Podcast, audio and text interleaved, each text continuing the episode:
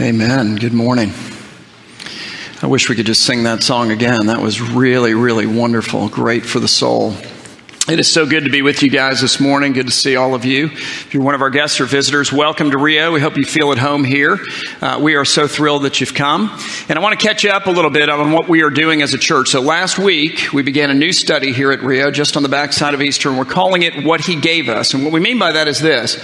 What, what did Jesus, God made man, come into this world to rescue us from our failures, to rescue us from futility through his life and through his suffering and through his death and through his burial and through his defeat of death and resurrection that we celebrated on Easter. Okay, what did that Jesus give to us, his people? Those of us who believe in him, his church, his body in the world. All right, what did he give to us? And last week, Winston talked to us about the fact that he gave us a purpose. He gave us a mission. So I'm going to read you the mission again. In Matthew 28, verse 19, he says, Go therefore and make disciples of all nations, baptizing them in the name of the Father and in the name of the Son and in the name of the what? Yeah, but he's not a what? And he's not an it. He's a who, he's a he. Go therefore and make disciples of all nations, baptizing them in the name of the Father and in the name of the Son and in the name of the Holy Spirit, teaching them to observe all that I have commanded of you. And then what does he say? Because it's gestures toward the next thing that he's given to us, what we're going to talk about today and next week. He says, And behold, I am with you always. I am with you always, even to the end of the age. So, what has he promised us? Well, he's given us a purpose. That was last week but He's also given us His presence. And here's what everyone here knows about presence presence matters. Several years ago, the mother of a really good friend of mine died, and, and he was just super close with his mom, so I knew this was going to be uniquely devastating for him. And as soon as I heard that his mother died, I texted him right away, and then I called him later in the day, and we talked, and she lived up in Crystal River, and so they were getting ready for the memorial service, you know, and, and I kept talking with him, and he spoke at the memorial service, so he's talking through things with me. What do you think of this? What do you think of that? And we sent flowers and a card, and listen, I'm sure all that stuff mattered, but all week long, the Holy Spirit in me kept saying, Look, you need to go to the funeral. You need to go to the funeral. You need to go to the funeral. You need to go to the funeral. You need to go to the funeral. That's the way the Lord talks to me until finally I just relent. You need to go to the funeral. You need to go to the funeral. I'm like, Lord, He's not expecting me to come to the funeral. Like we've talked on the phone several times. I sent flowers, a card. I've texted him several times. Like he, no, he's not thinking I'm coming to this. There's zero expectation of me going to this. And, and I'm, it's like a five hour drive there and back, plus two hours for the funeral and the reception. I mean, you're there anyway. So like 12 hours on a Thursday day. And I'm preaching at the end of the week, which is always coming for the preach. You know, you need to go to the funeral. You need to go to the funeral. Wednesday night, I said, okay, fine. I'll go to the funeral. Willing obedience. So I got up at 4:30 in the morning, you know, got dressed, put on my suit, and I drove to Crystal River. And because I'm me, I was there like an hour and a half early, you know, so so I looked around town. That took like three minutes uh, in Crystal River, and uh, but it was beautiful if you're from Crystal River. Anyway, um, I'm sure somewhere it is, but. So then I just got some food and I sat in my car in the church parking lot and I ate, you know. And because I'm a moderate introvert, I thought to myself, I'm going to walk in one minute before the service starts, you know, so I don't really have to chat. And then, so I did. And I have watched everybody going in, and then finally I'm going, okay, I better go in. So I go inside, and I go into the foyer, and there's this great long line of people. Everybody who's gone in that I watched is standing in this line that's kind of like a snake. You know, it just goes back and forth, back and forth, because my friend and his wife are personally greeting every person who came to the funeral. Like taking time, like they're talking, they're hugging, they're, you know, thank you so much. We so value you. My mom loved you, so appreciate you being a part of that for the Christmas cards. And they, you know, get the idea. Like they're having a little mini conversation with everybody there. So I wait in line and I'm kind of making my way, you know, through the snake line until finally I'm, I'm pretty much there. And my friend does not notice me at all because he's so focused on the people in front of him and because he's not thinking I'm showing up. So he's talking to the people right in front of me, and I see him look up, and he sees me standing right behind this lady. And the look on his face, it was like shock and awe. He was like, and I could see the wheels turning in his mind as he's trying to compute how in the heck are you actually here right now and what it must have taken for me to get there and all of that stuff. And he looks at me and he just bursts into tears. He reaches around this woman and he just bear hugs me and sobs. And I thought, oh, so that's why I came here. Presence matters. Listen, sometimes all you can do is send a text. Sometimes all you can do is do a phone call. Sometimes all you can do is flowers and a card. But your presence is the best you have to give. And our God, who is an entirely relational being, think about that for a minute, and we'll talk about the details of this in a second. But our God is one God, okay, but He exists in three separate and distinct persons. We have God the Father, you heard this, God the Son, God the Holy Spirit. The very core of our God is relationship. And he has made us relational beings. Even some of the more introverted of us, even some of the like really extreme introverted of us, you need to be drawn into community. Do you know why? Because you need it. I need it. He has made us to live in relationship with Him. He has made us to live in relationship with each other. And so here's what He did. He's given us a purpose. He's given us a mission. And He said, listen, here's what I'm going to do. I'm not going to send you a text every once in a while and go, good job. Or maybe you should try this.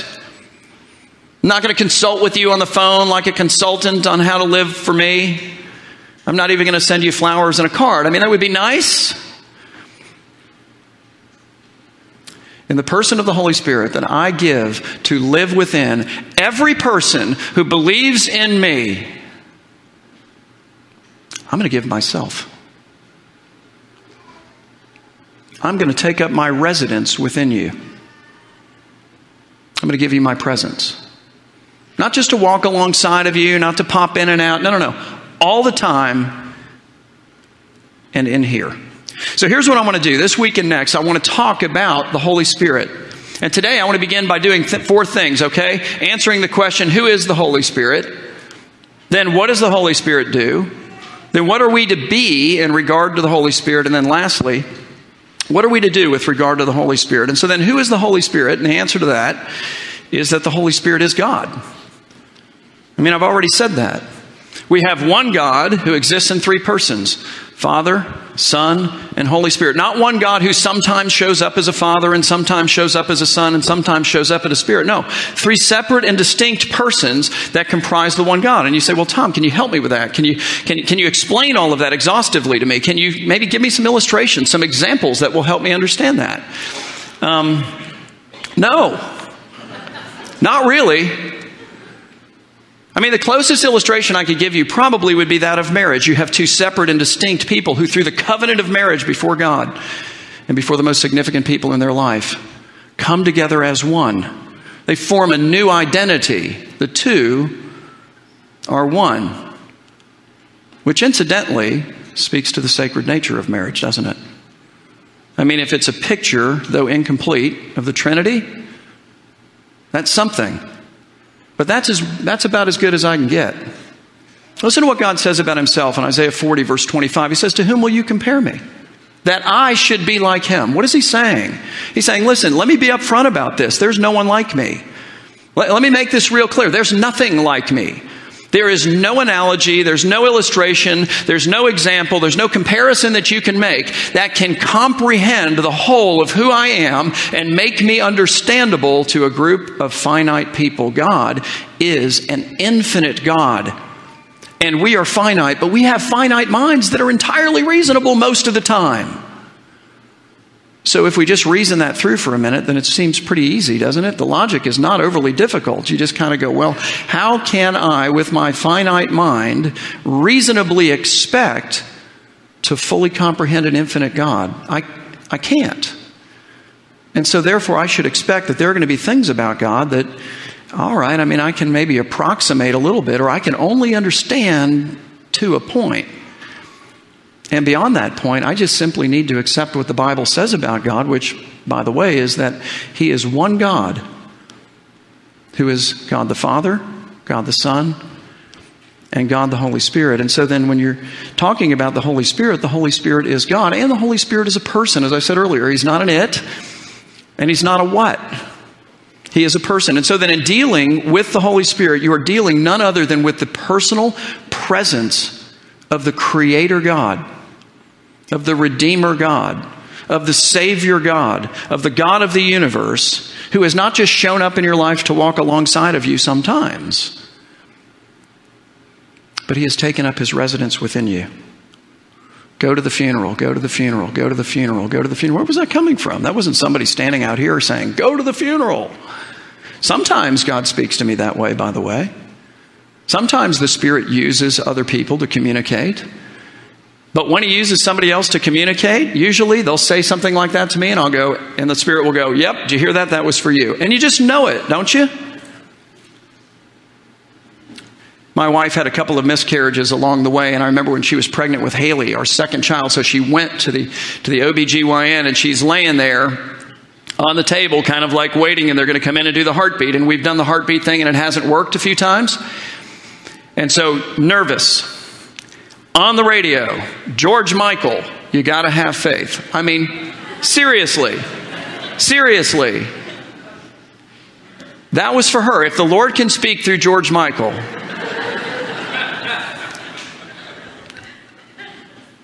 He's not limited in his ability to communicate, guys.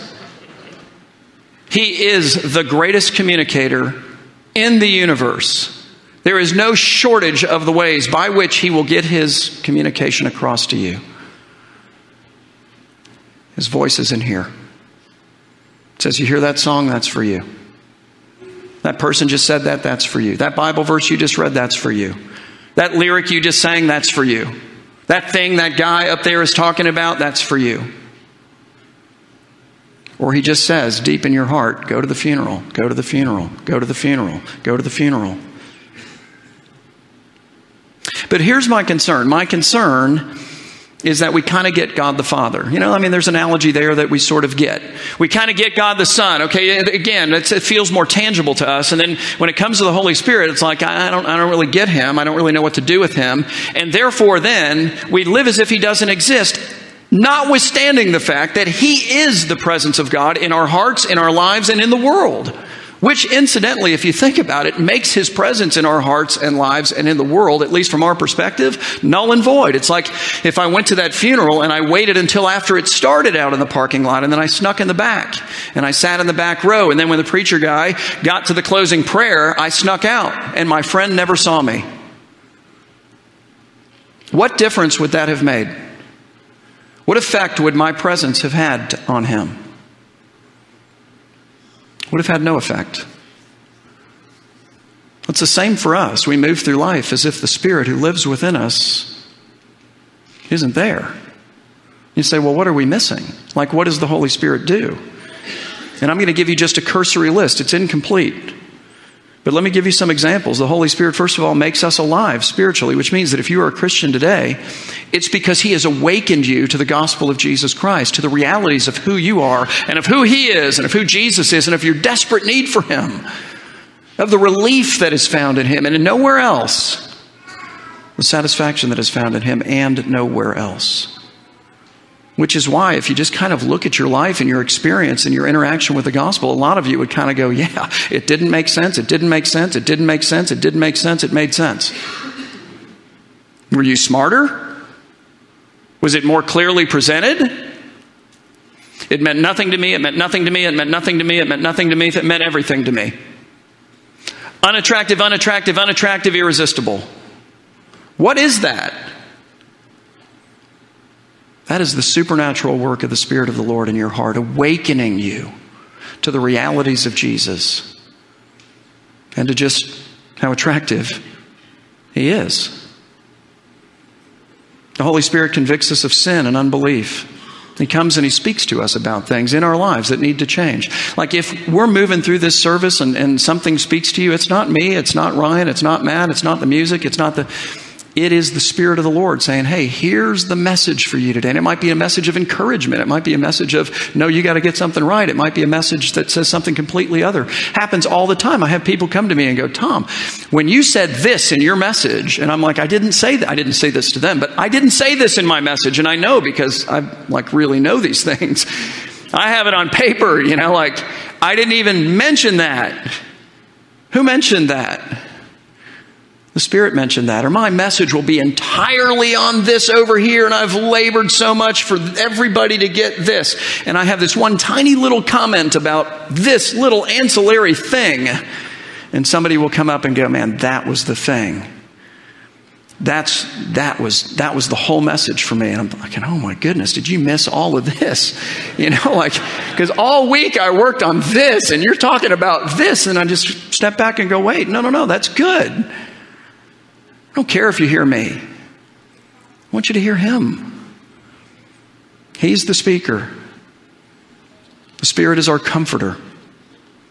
The Spirit is the one who builds within us the character of Jesus, called the fruit of the Spirit. Think about the value of the fruit of your Spirit in your life, and think about how contrary it is to all of our native passions, desires, and inclinations.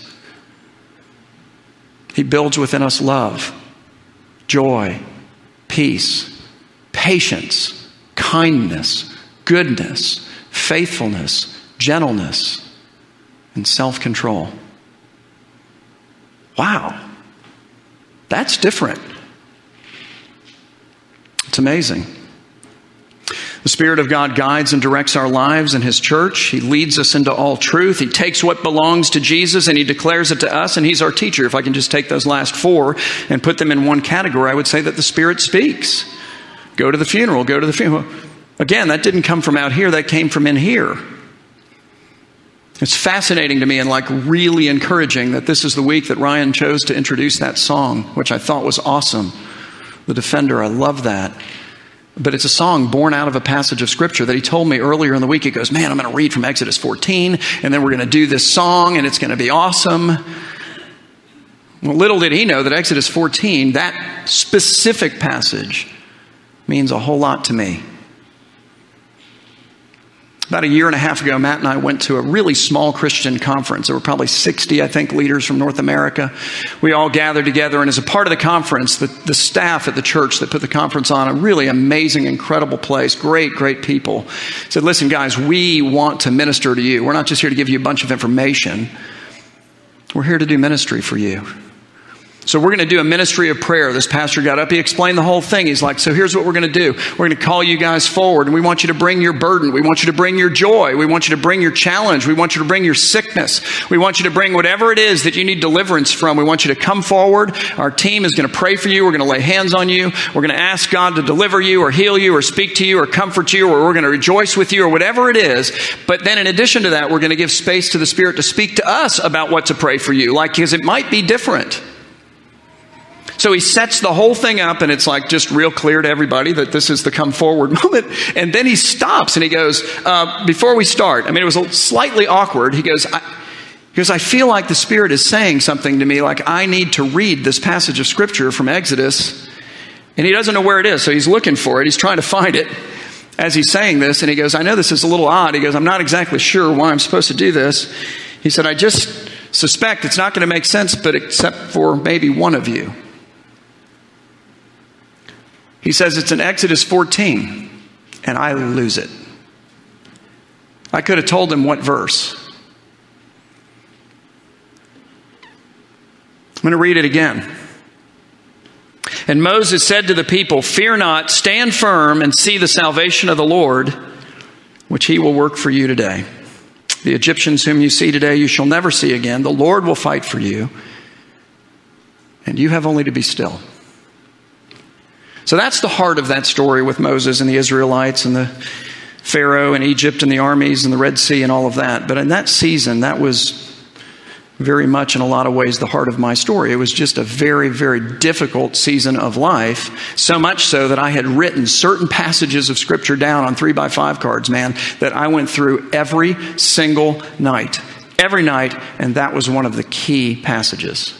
I, I, read it like for six months every night, including the night before this guy stops the show and goes, Hey, hang on a second, I'm going to read this from Exodus. And when he read it, and this might make you feel a little weird, but I'm good with that. I actually, I, I kind of want to open you up to something. Okay, so like when he read that, I started f- physically like trembling. Uncontrollable. Like i couldn't stop it. I wasn't causing it. I was going and weirded me out. And it wasn't so much my arms and legs as the inside of my gut. Like i felt like my insides were like a bag of marbles and they were just vibrating. It was the oddest feeling i've ever had in my life. And it sort of you know i was like what is going on? And you know so then i kind of wanted because i like to control everything i kind of said to myself pull yourself together. You know like what is wrong with you? Like pull yourself together. And I felt the rebuke of God in my spirit saying, No. Why? Why pull yourself together? You ever feel that? You do something, you say something, you think something, and in your heart, you just feel that, oh, nope, bad idea. Tom, why should you or any other believer in Jesus feel like you have to pretend to be something you're not, which is someone who has everything all together. Your value does not come from your ability to have everything together. Your value comes from the fact that God has chosen you, He has placed His love upon you. His Son has suffered and died and was risen for you. Your value comes from Him. And He has delivered you from sin. He has delivered you from death. He has redeemed all of your failures. He will redeem all of your future failures. Somehow, at the end of it all, it will all be good. It will work out, and we win. It's already settled. But He has also delivered you from having to pose and to pretend, and all of our prideful posing, all it ever does is to keep us from His deliverance. To keep us from coming forward and going, yeah, you know what? Here's my deal. and I'm broken. And, um, and I need a ministry of the Spirit. I need a ministry of prayer. I need to be delivered. I need community with other people who know what's happening in my life. I need help. So when he finished reading those verses, I about ran down the aisle. Like I was the first person by a lot. And not because I was more spiritually whatever than anybody else there. That wasn't the point. I just knew that was the Lord saying, Tom, I know who you are. I know where you are. I know what's going on in your life. And the battle is mine. The battle is mine.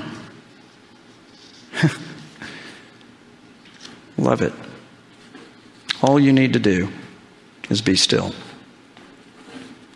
Guys, the Holy Spirit is so significant Try to take this in that Jesus says to his disciples, incidentally, who he has spent three years in intimate relationship with. Like these guys have gone everywhere together. They have every night slept in the same room or under the same stars. It's like a three year long camping trip in which Jesus is pouring into these guys and teaching these guys and rebuking these guys and encouraging these guys and empowering these guys and building these guys up. They've seen the whole of his ministry, all of the miracles, all of the teaching, like everything. They love him with all of their heart. And he says, You know what? It's actually going to be better for you when I go. I'm going to go to heaven, and here's why because I'm going to send the Holy Spirit. And He's not just going to walk alongside of you, He's going to live within you. The very presence of Almighty God in you. Think about that. So then, what are we to be? Because here's what we're not to be we're not to be those who ignore that reality. What are we to be in regard to the Holy Spirit? The answer to that is we are to be filled with the Holy Spirit. Listen to what Paul says in Ephesians 5, beginning in verse 17. And he gives us an analogy that, you know, I, am just going to say it, I think that a lot of us can relate to, and that I think is powerful. He says, Therefore, do not be foolish, but understand what the will of the Lord is. Everybody wants to know what that is. So, what is the will of the Lord? Okay. Do not be drunk with wine, for that is debauchery. We, we didn't need to come to church to learn that. Like, we, we got that part. But, but it's powerful because of what he says next. He says, But instead, be filled with, or really be intoxicated with, the Holy Spirit. How does wine affect you?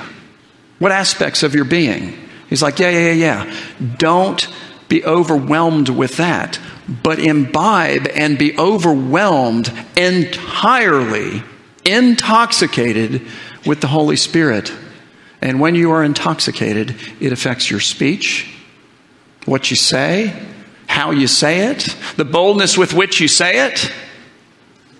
It affects the decisions you make. It removes your inhibitions. You're not worried about what anybody thinks of you at that point, are you? I mean, like, gone. It affects your values, how you treat people, how you spend your money. It affects the way that you walk. And in the Bible, a walk is a metaphor of life, it's something that you do one step at a time. He's saying, listen, don't get drunk with wine. That's debauchery. But, but be filled, be intoxicated with the Holy Spirit. Which leaves us with just one last question, and which is what are we to do with regard to the Holy Spirit? I'm going to give you four things. Number one, I think we need to wake up to the fact that in the gift of the Holy Spirit, God has given Himself to us. He hasn't sent us a text. He hasn't sent us a, you know, flowers and a card. He didn't give us a phone call. He said, No, no, no, guys, here, here's my heart. It's me living in you. Secondly, we need to repent of all the ways that we've missed or overlooked or ignored, maybe intentionally at times overlooked, because it can be inconvenient to have God in you. We need to repent of all of the ways that we've missed the Holy Spirit. Thirdly, in light of his purpose and mission for us in this life, go into the world and make disciples. Yeah, I can't wake anybody up spiritually. I don't know about you, but I'm thinking you can't do it either. Our mission is entirely dependent on the Holy Spirit, as is our own change and transformation.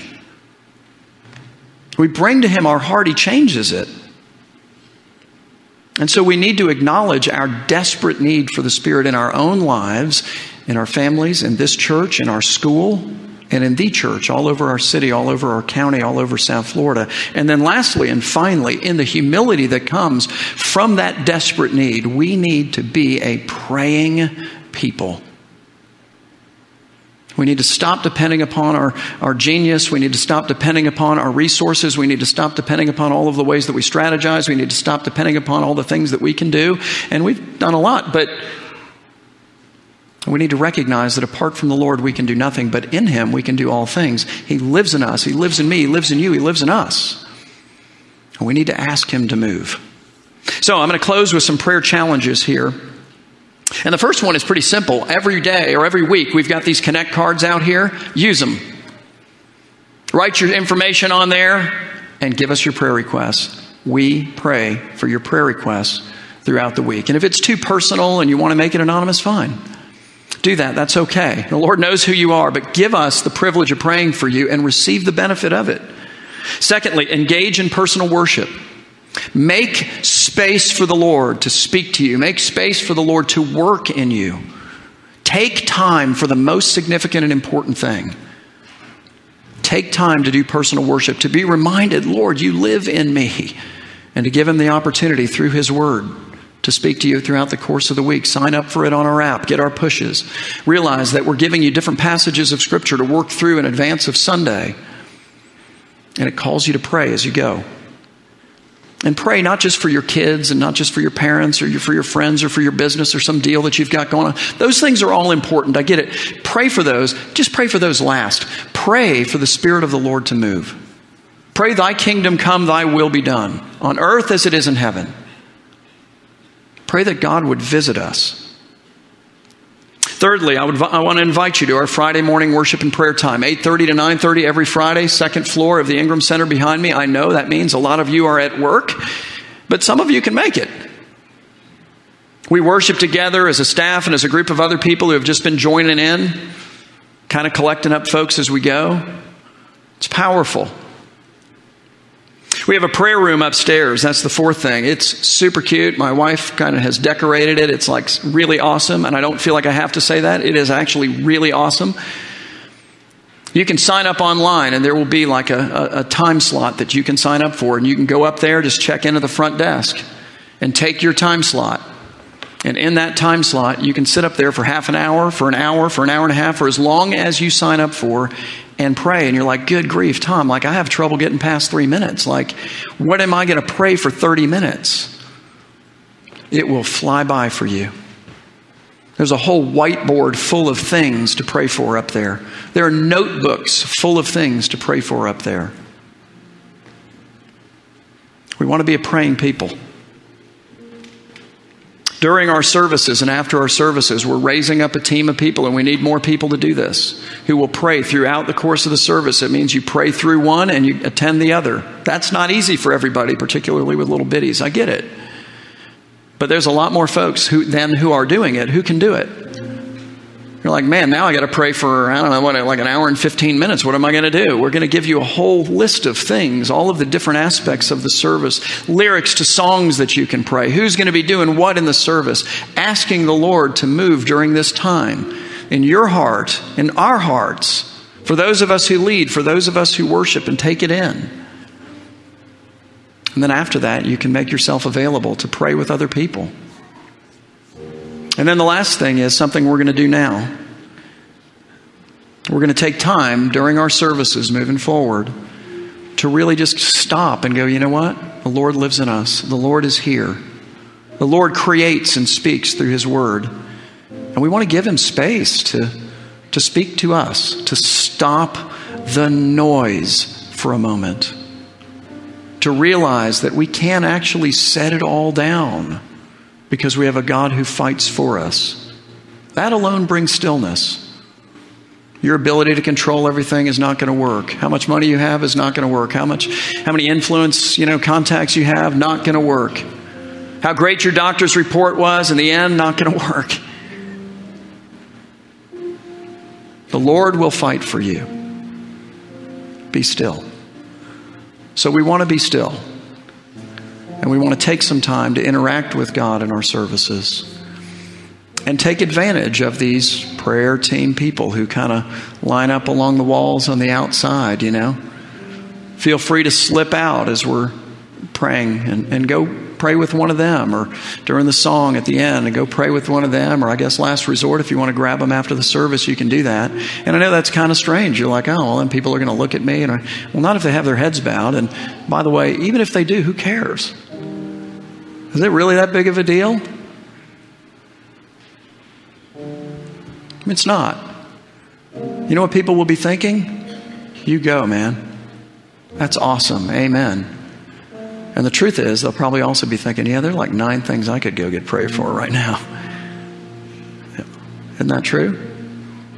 So I want to invite Matt to come on up, and he is going to lead us in that time of reflection and prayer. And if you would, Take advantage of the prayer team.